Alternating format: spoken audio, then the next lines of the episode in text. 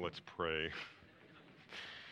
Lord, I need your mercy every week to proclaim your truth and to get the point of the passage right and to apply it appropriately to our lives. And so I ask your help.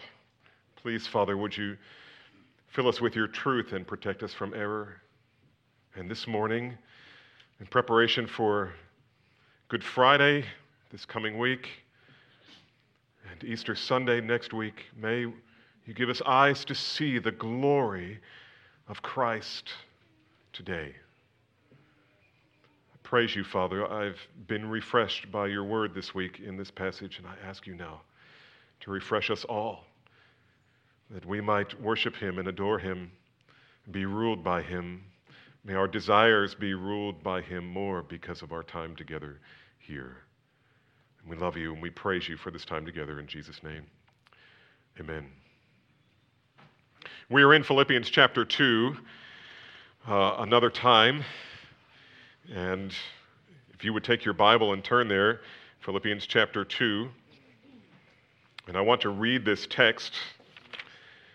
And um, before I do, I just want to say that in Philippians two, the Apostle Paul is teaching us what, what I like to call the kingdom ethic of humility.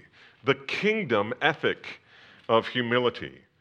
You see, in the kingdom of God, where the Father's will is perfectly done on, on earth as it is in heaven, people strive, his people strive, and even sacrifice to fulfill the needs of others over their own. They delight in the opportunity to serve rather than be served. In the kingdom of God, there is no act of service so base, so low, that a man or a woman or a child is unwilling to stoop for the good of another.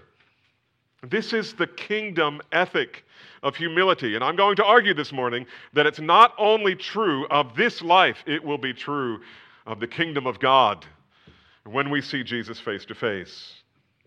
And so we ask, where does the ethic of humility come from in the kingdom of Christ? And the answer to that is we get this kingdom ethic from the King himself. Not only does he command it, but he demonstrates it in ways that far exceed any act of humility to which we will ever be called in this life. And think about it for a moment. The eternal King of heaven and earth actually laid aside his royal robes and his crown. He stepped down from his highly exalted throne. He humbled himself to become a human baby, completely, can you imagine? Completely dependent upon his mother. He suffered the indignities of childhood, the awkwardness of adolescence, the reproach, the reproach of jealous siblings, the rejection of the very people he created for himself, for his own good pleasure and for their joy. Additionally, despite his unquestionable power to miraculously heal the sick, feed the hungry, calm the storm, cast out demons, raise the dead, and lead people into eternal truth, they rejected him. They betrayed him. They falsely accused him. And in an, an ultimate travesty of justice, they sentenced him to death for breaking the very law that he perfectly fulfilled every single moment of his life. Why? Why did he subject himself to such humiliation? I mean, he did it willfully. He did it purposefully. He was happy in, on the throne in heaven. Why would he subject himself to this? Well, he did it because it was the only way that we, who are hardwired to reject him, could be saved. For God so loved the world that he gave his only begotten Son. All of us, like sheep, have gone astray. Each of us have turned to his own way, and the Lord has laid on him the iniquity of us all. The sovereign King of heaven and earth, this is an amazing statement. The sovereign King of heaven and earth humbled himself. And he died in our place that we might be saved. This, beloved, is divine humility. This is divine humility, but Praise God, it's not the end of the story. This gospel narrative, this epic narrative of the humble sovereign doesn't end with the shameful death. Because you see, Jesus is king not only heaven and earth, not only over heaven and earth, but over death and hell as well. Therefore, death could not hold him. The grave could not keep him. And the, not, the undeniable proof of that is the fact, which we will celebrate next Sunday, that he is risen from the dead. Now, we've spent two weeks working through Paul's testimony of the humiliation of Christ. Today, however, we gather to worship the highly exalted Christ. And I don't know, it might take two weeks to get through this. The highly exalted Christ. And let's begin by standing together in honor of God's word and reading Philippians two, beginning with verse five. And every week I include verse five so that we will not forget Paul's purpose in this, in, in offering us this rich, deep theology. So verse five, have this mind among yourselves, which is yours in Christ Jesus, who though he was in the form of God, did not count equality with God a thing to be grasped, but emptied himself by taking on the form of a servant, being born in the likeness of men, and being found in human form, he humbled himself and became obedient to the point of death, even death on a cross. Therefore, God has highly exalted him and bestowed on him the name which is above every name, that at the name of Jesus, every king, every knee shall bow in heaven and on earth and under the earth, and every tongue confess that Jesus Christ is Lord, to the glory of God the Father. The Lord has spoken, and you may be seated. We've talked much about Jesus' response, Jesus' response to his humiliation, how he willingly humbled himself and, and endured it. When he was reviled, he did not revile in return, but kept entrusting himself to him who judges righteously. We've seen a lot about how Christ responded to his humiliation. This morning, however, I want to talk about how the Father responded to his Son's humiliation. And that's not just a novel idea. This is, this is what the text tells us. How did the Father respond to his Son's humiliation? And let's start there, the Father's response to Christ's humiliation. In verse nine, we read this, therefore, God highly exalted him.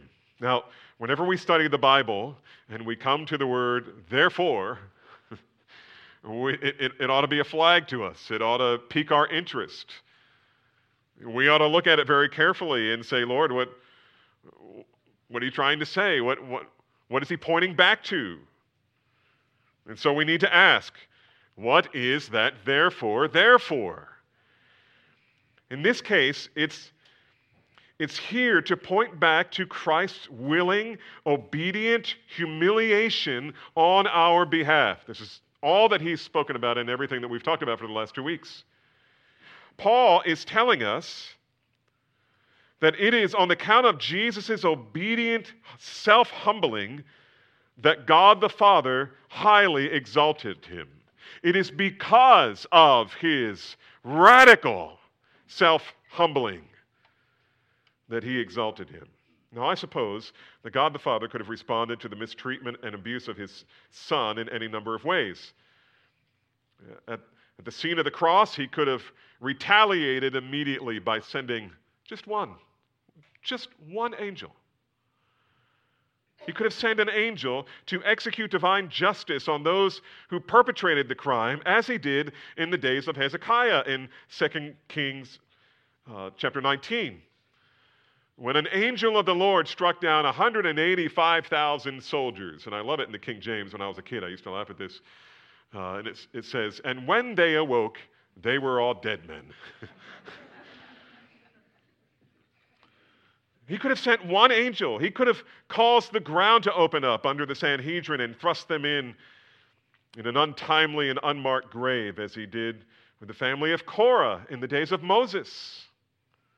And to be sure, God's promise is that one day he will bring the sword of justice to bear upon sinners who finally reject his son, and he will call us to worship him and praise him for it.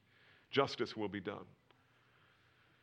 But that frightening truth doesn't help Paul communicate our need for humility. It doesn't help Paul communicate to the brothers and sisters at Philippi the need to be motivated to relate to one another in the pursuit of unity, and do so by the means of active, purposeful humility. I praise God for the unity of Calvary Bible Church. Uh, when I'm thinking properly, I praise God every day for the unity that exists at Calvary Bible Church. But you know why it exists? It exists, first of all, because Christ humbled himself. And secondly, because God is working out, the Spirit is working out that humility in you. And we're going to come there next in Philippians, right? Work out your own salvation. And the immediate antecedent in terms of the ethic that he's referring to here is humility. Work this into every area of your life. And I see it here. I see it here. um, there was a young girl who approached me in the hallway today. And I don't think I've ever had a young girl do this. She approached me and she stopped me. I'm her pastor. I'm like uh, a thousand times older than she is, right? And she said, she said, "Pastor, thank you for serving us." And I said, and at first I didn't understand what she was saying. And I thought, what an act of humility that is, to thank me for serving her. That really blessed my heart. And you know who you are. I praise God for that. That blessed me this morning. And you know what? That, that's happening at Calvary Bible Church all the time, through texting and through email and through phone calls and through, you know, once in a while, even a handwritten letter. I know it's rare. But sometimes. Don't miss this. Paul is calling the Philippians, and by extension, everyone who is united to Christ, to relate to one another in all humility, preserving the unity of the body in the bond of peace. The ultimate model for that humility and the ultimate motivation for that humility are contained in this text. And that's exactly what Paul is getting at. Paul is not, prime, and this is going to sound like heresy, and I mentioned it once before, but just because I like to stir things up. Um, this passage is all about Christ, but that's not Paul's primary purpose. It is the means to the end. He's taking us deep into Christology to motivate and to teach us the need for humility by this rich, unfathomable Christology. He is giving us both a model and the motive for humility in the church and in our homes. And so the model of humility is Christ, who, although he existed in the form of God, humbled himself and took the form of a servant and became a man and served people by dying in the most painful and shameful way possible for our sakes. He did it for us. He put our interests, our needs ahead of his own. This is the ultimate model of humility. And now Paul is teaching us something about the motivation. The rest of this text teaches us something about the motivation. Why should we be motivated? What, what biblical teaching motivates us to live like this? Listen, sometimes we're down on self-interest. I would submit to you that Paul appeals, the scriptures appeal to our own self-interest all the time, because we want what's best for us, right? It's okay to agree with that, right? Isn't that theologically correct? We want what's best for us. And God is always appealing to that. He's always appealing to that. Not in a sinful way, not in a way that should even tempt us to sin. But because of his grace, because of his grace, listen, for every command, there's a promise. For every command, there's a promise. We talked about this in Sunday school. Children, obey your parents in the Lord. Why? For this is right. And keeps the first command with a promise, that it may go well with you, so that you may live long on the earth. You're not going to obey your parents? You don't want to live long, do you?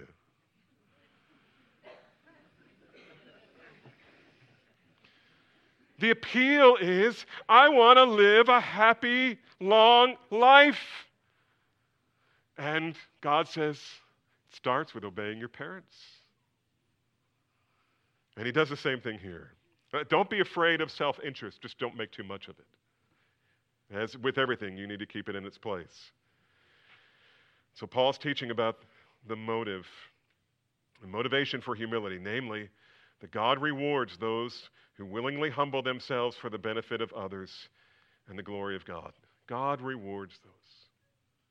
He pours out blessing on those who pursue humility. And that's what we see here in a, in a super abounding, maximum, superlative way. We see it in the, in the Christology of this text, what Paul is telling us about the glory of Christ.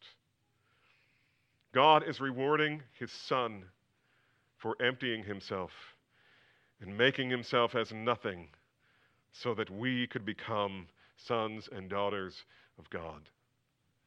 And that all begins, and all, all of it begins to come to light for us in the word, therefore, or the N A S says, for this reason. And so let's let's pick that up. Therefore, because the Son of God obediently humbled himself, therefore God highly exalted him. Now the term highly exalted is, is really only one word in the Greek text, and uh, and it's too big for me to pronounce. Maybe Keith could pronounce it for us, but um, it's one word, and it's only used here in the New Testament. There are other forms of this word that are used in the New Testament, but this particular form is only used here. And it means to exalt above and beyond, or to super exalt. The Father is lifting Jesus higher in rank and status than anyone else and everyone else put together. You line up all the kings, and all the lords, and all the governors, and all of the, the political leaders, congressmen, uh, prime ministers, princes, kings, bring them all together, and all together they don't have the authority and the, and the status to which God raised his Son. Therefore, God highly exalted him. God super exalted him. The Father is lifting Jesus, lifting him up, lifting him up, lifting him up, because he obediently humbled himself to accomplish the Father's will on the cross for sinners. Therefore, God has elevated Jesus to the loftiest heights where he receives the place of highest honor and majesty and is once again seated at the right hand of God on his throne. The promise of God is this: he who humbles himself will be what? Exalted. This is what Paul's appealing to here. He's taking us into this Christology to emphasize that principle like it's emphasized nowhere else in the Bible. This is the superlative extreme explanation of this text. He's saying, you want a humble church? I mean, you want a, you want a unified church? Then you need to pursue humility. And remember this, whoever humbles himself will be exalted.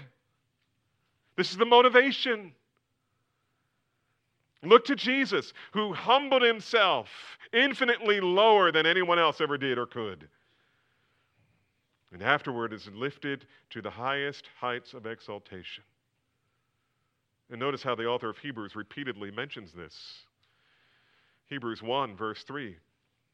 After making purification for sins, that's humiliation, that's the cross. After making purifications for sins, he sat down at the right hand of majesty on high. That's the exaltation. Hebrews two, nine. But we see him who for a little while was made lower than the angels, that's humiliation, namely Jesus, crowned with glory and honor. That's exaltation. Hebrews twelve two, looking to Jesus, the author and perfecter of our faith, who for the joy that was set before him endured the cross, despising the shame, that's all humiliation, and is seated at the right hand of the throne of God. That's exaltation. My friend, it, it certainly matters how you respond to Christ's humiliation. It does matter how you respond to Christ's humiliation. But the re- response that really matters for eternity is not how you respond to Christ's humiliation, but how the Father responded to Christ's humiliation. You know, every text you go to, the first question that you should ask every text is not what does it say for me or to me? What does it say about God? What does it reveal about God?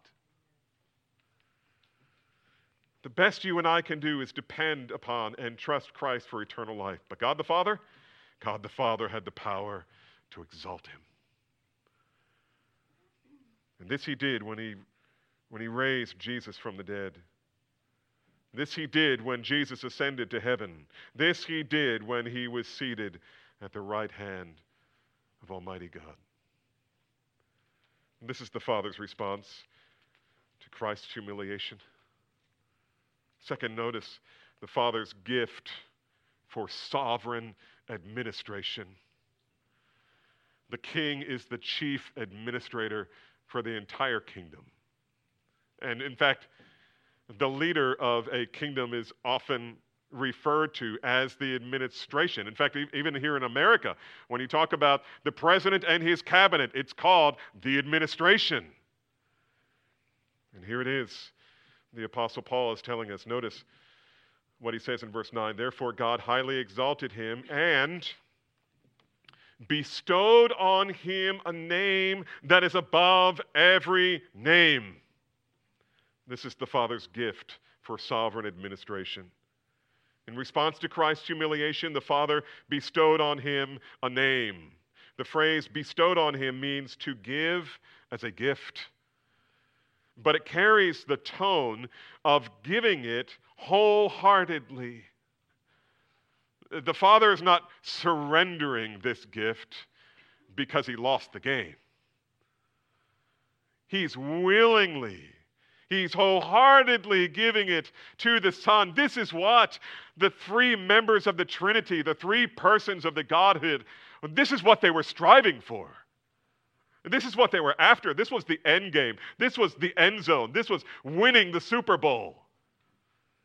Though hell and all of its demon and Satan himself did everything in his power from the Garden of Eden all the way to the resurrection and even now to stop Christ from being all that God would make him be. You see, beloved, the Father is in no way threatened by the elevation of Christ, the exaltation of Christ. The Father, Son, and Holy Spirit are not demigods, consistently conniving, strategizing, jockeying for supremacy. Rather, they are delighted in the exaltation of Christ. The three persons of the Godhead exist eternally as one in essence, one in will, one in motive, one in purpose. And everything. And so it was the Father's great delight to exalt the Son and bestow upon him this special gift. Well, what is the gift? The gift is a name. It is a title of supremacy. It is an appellation of divine majesty. After a lifetime of self-humbling and obedience, there comes to Jesus, in the Father's good pleasure, the very thing that he might have grasped for himself. You remember that word? You remember that word? Who, although, verse six, he existed in the form of God, did not count equality with God a thing to be grasped. that thing, that status, that name that he refused to grasp, to lay hold of, to cling to. He gave it up in humiliation for us. And now he's re- receiving the very thing that he let go of. What is the name? What is the name? Well, at first blush, we might think Paul's referring to the name Jesus. Um, in actuality, however, the name Jesus only tells us who is poised to receive the gift. And it is a name that is going to be given him. Jesus already had his name. His name was a glorious name. Yeshua, also translated Joshua, and it means Yahweh saves, God saves. Perfect, perfect for Jesus. Yahweh saves, but that's not the name he's referring to here. He's identifying the person, and yes, even the name Yahweh saves is a glorious name. So what is the name? William Hendrickson is helpful on this point. He explains that in biblical usage, the name is that which expresses the person's character, reputation, dignity, work, power, his particular position in the divine economy. Let me just stop him here and say, this is why we pray in the name of Jesus. We're praying in his authority, according to his character, in obedience to his will. That's what it means to pray in his name. But Hendrickson goes on. Hence, often the name keeps pace with the person. For example, Abraham became, Abram became a Abraham. Sarai develops into Sarah. Jacob changes to Israel. Solomon receives the name Jedediah, and Simon, also called Cephas, is Peter. And there are times in the Bible when people's status is elevated by the change of their name or adding to their name. And the same kind of thing is happening here. In his earthly ministry, the Son's name was Jesus, meaning Yahweh saves. Now, now that his work is complete and his exaltation has come, the same Jesus, this same Jesus is given a new name, a new title, a new status. And that name is Lord. He is Lord. It's the one thing that almost nobody in the Gospels said. Remember doubting Thomas? He was one of the few. After his doubting, he said, "I listen," which is a great text because it shows us, it shows us that even the apostles, you have a hard time believing Jesus rose from the dead? Not to worry. Not even the apostles all believed it at first.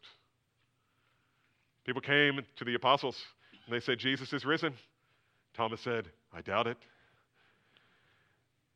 Unless I see the prints, the nails in his hands and in his feet, unless I can put my hand into the wound in his side, I will never believe." Next Sunday night, the Lord appears in the upper room. You know what Thomas does? He falls on his face, and he says something. Jesus says, "Thomas, believe. Now believe. Put your hand here in my, in my wounds. Thrust your hand into my side and believe." And Thomas falls on his face and he says, "My Lord and my what? God." For those who think no one ever said Jesus was God, um, I have a friend whose name is Thomas, who would say otherwise. God exalted him. Listen to the Apostle Paul, verses nine through eleven. "Therefore God highly exalted him and bestowed on him the name, the name that is above every name, so that at the name of Jesus every knee should bow in heaven and on earth and under the earth, and every t- tongue confess that Jesus Christ is Lord, to the glory of God the Father." You see, beloved, God's goal in redemptive history was not merely to save sinners. Do you understand that? Do we understand our place? We were not the ultimate reason. Uh, there used to be a song by a female Christian group that that's, that went like this: God's, God loves people more than anything. And I used to bristle at that. And no, that's not true. It's not true. God doesn't love people more than anything. God loves his son more than anything. We just get the benefit of God exalting his son. God's goal in redemptive history is not primarily about saving sinners. In fact, we might say that salvation of sinners is the penultimate goal of Christ's humiliation, not the ultimate goal. The ultimate goal is that in the end, the end of all things, all history, all people, all rule, all authority will be summed up in Jesus Christ. That he will hold supremacy over everything. Hence we read certain passages in the, in the New Testament that say things like this. Ephesians one, nine and ten. God made known to us the mystery of his will, according to his kind intention, which he purposed in Christ with a view to an administration, which is where I got that word, suitable to the fullness of times. That is, now he's going to tell us where this is going. That is, the summing up of all things in Christ. Things, in case we need categories here, things in the heavens and things on earth.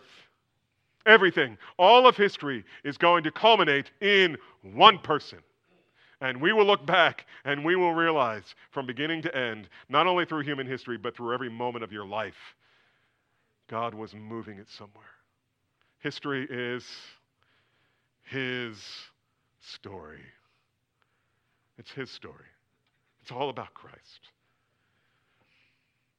But because of Christ, we get the benefit that God was exalting himself by exalting his son. And the supreme way to exalt the Son was to give him a people who would worship him forever. And not just a people, but a sinful people whom he would redeem with his own precious blood.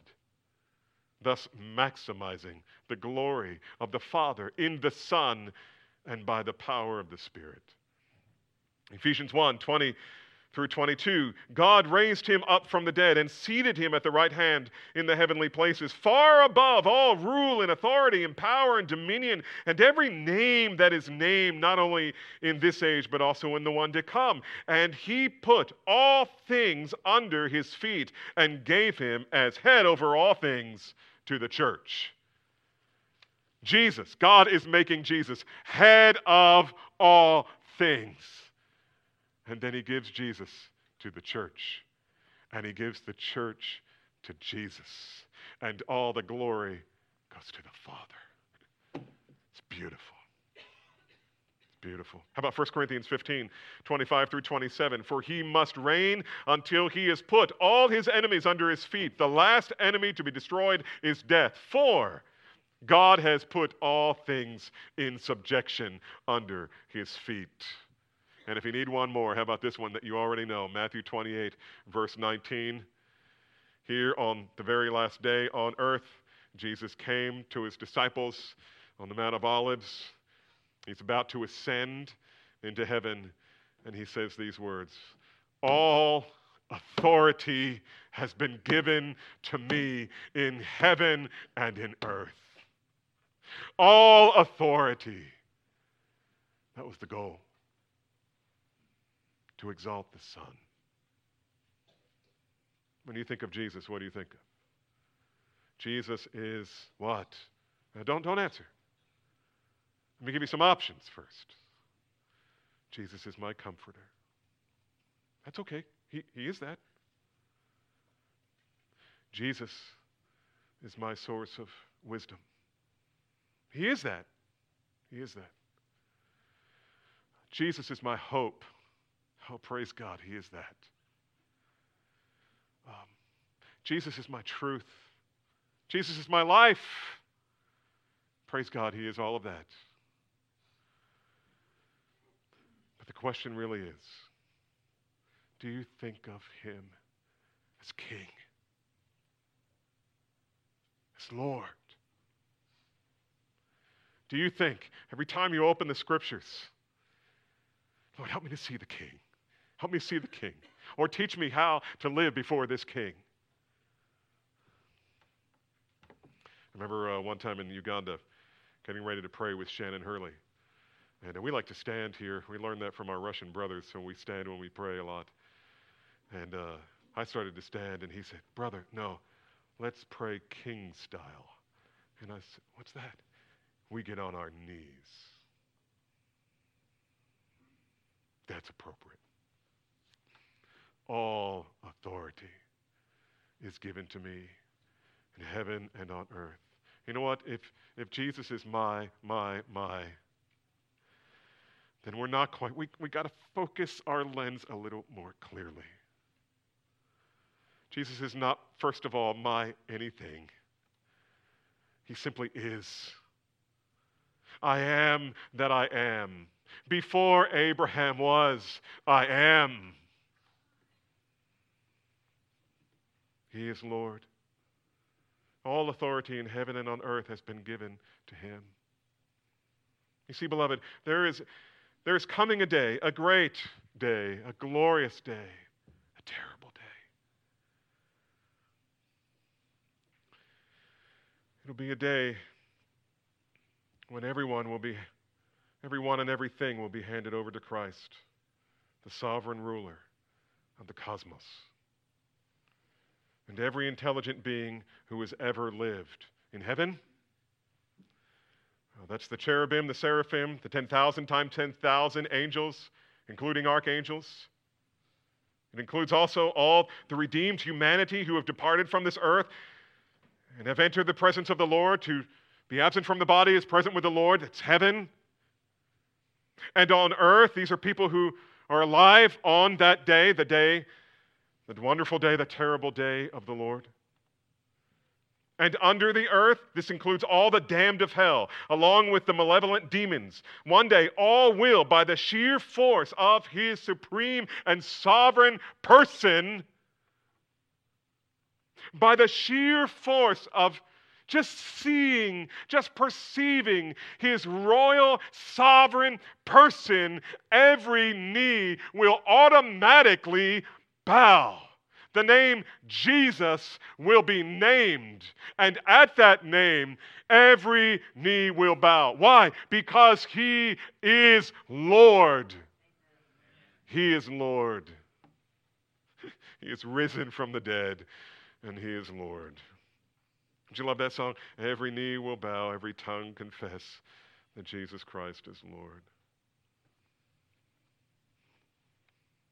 This was the whole point of history. Jesus Christ is ruler. Jesus is Lord. In fact, history teaches us that the earliest confession of the first century church was this: Jesus is Lord. Jesus is Lord. We have big, long confessions. We have Baptist confessions. We have Lutheran confessions. We have ancient church history documents that, that have sprung off, spun off confessions. This is the shortest and the most important. Jesus is Lord.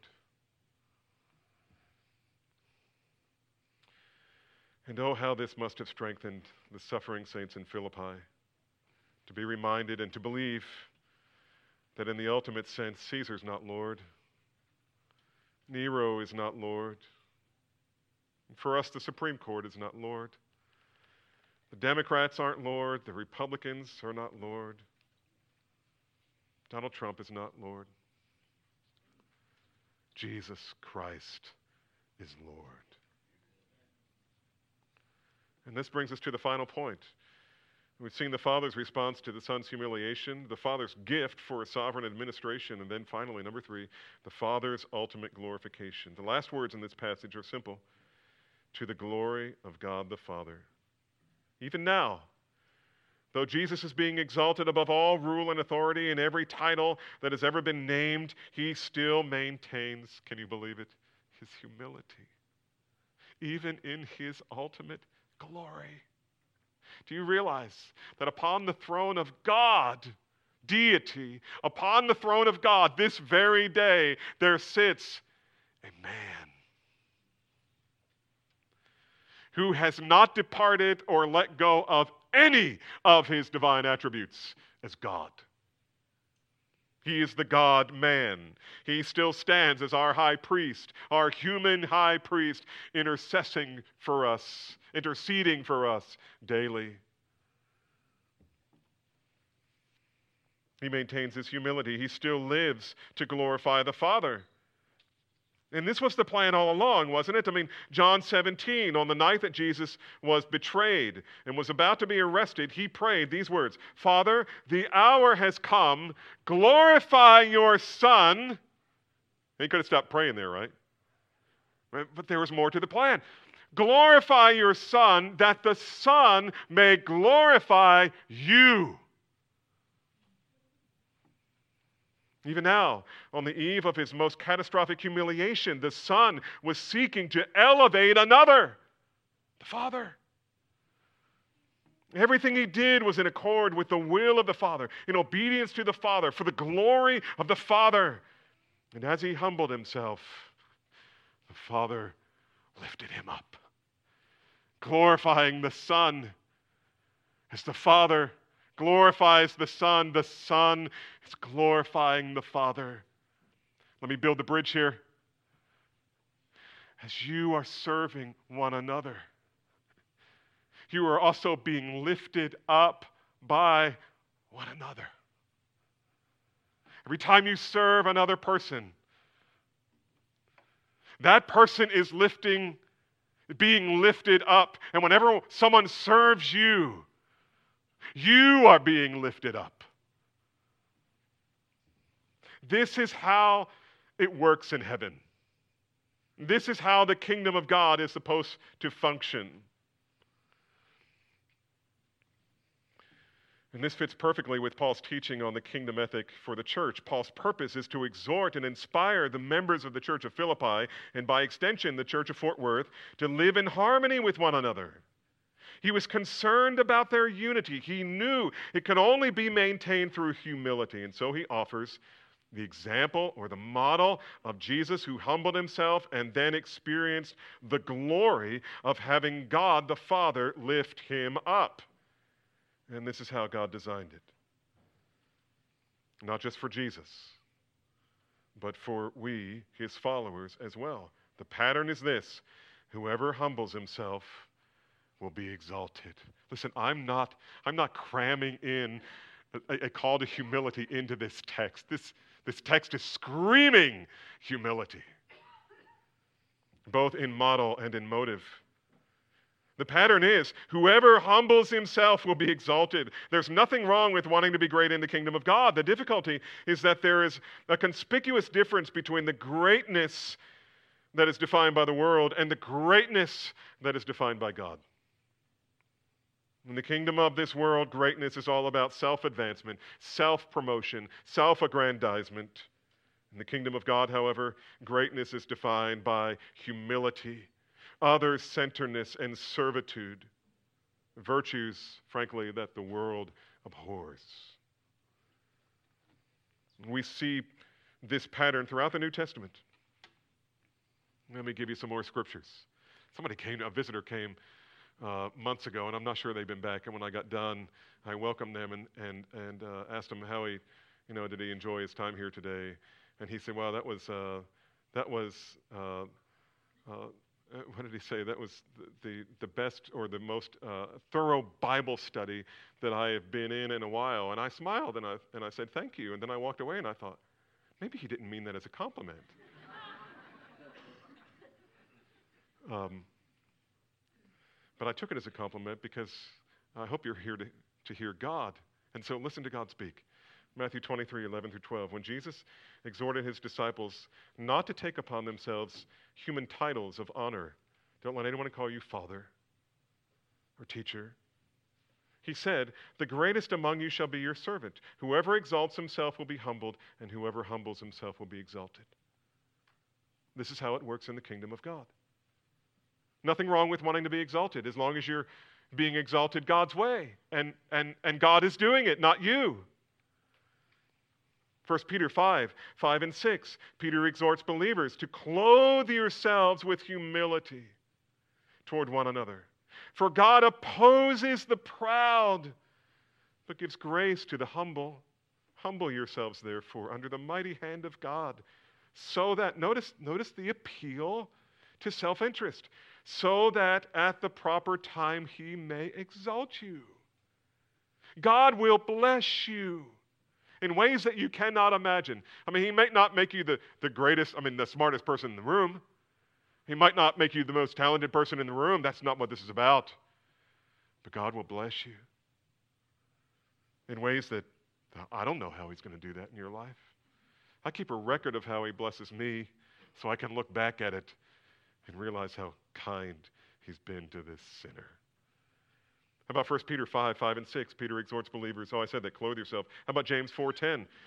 The author calls his readers to humbly repent before God, declaring, humble yourselves before the Lord, and he will exalt you. If you're here today, you don't know the Lord Jesus Christ. You know why? It's a pride problem. It's pride. Can I just say it?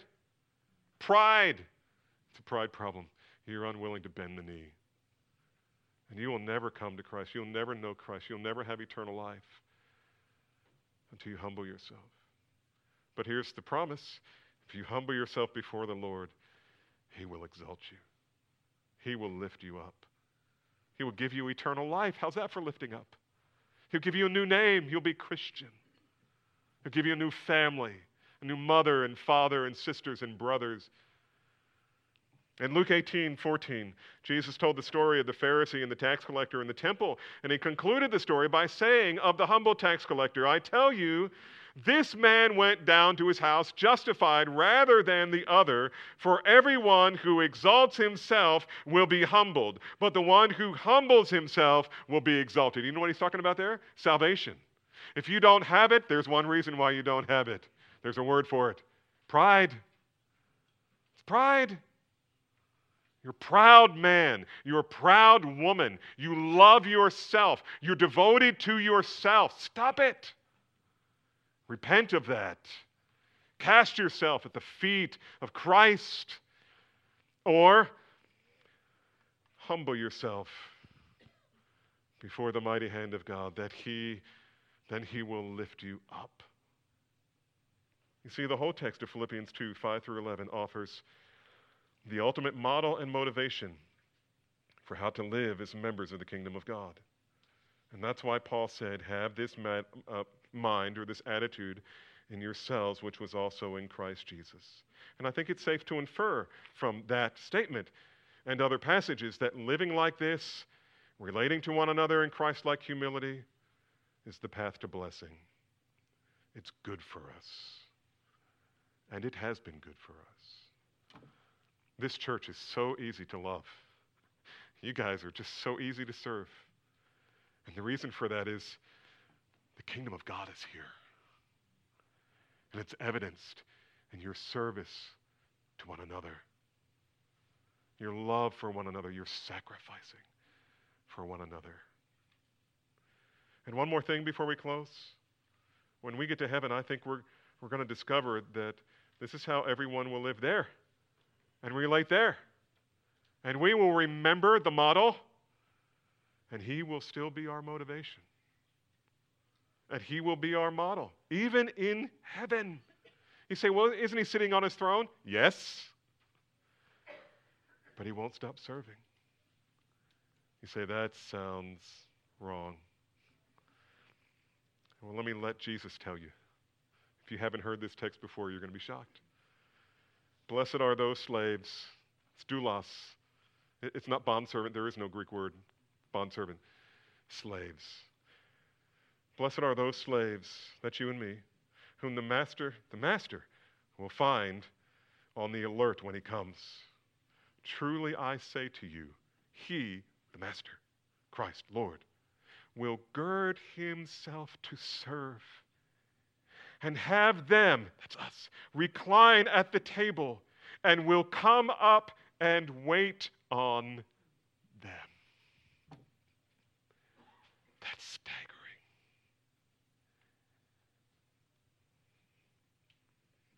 You see, this is the kingdom ethic of humility. It brings exaltation and glory. And the principle is very simple. Everyone who exalts himself will be humbled, but the one who humbles himself will be exalted. Let's pray. Lord, the water is really deep here. It is unfathomable that in heaven you will serve your people. Praise you, Lord, that you were the same yesterday, today, and forever. You will always be king. You will always be Lord. You've never not been king or Lord. You will always be. And yet you've always been a servant. You've always humbled yourself before the Father. You've always obeyed the Father. No, Father, I pray that you would, by that model, teach us to humble ourselves before you, empowered by the motivation that whoever humbles himself will be exalted. Oh, Father, glory, wonder, amazement. Praise you. Amen.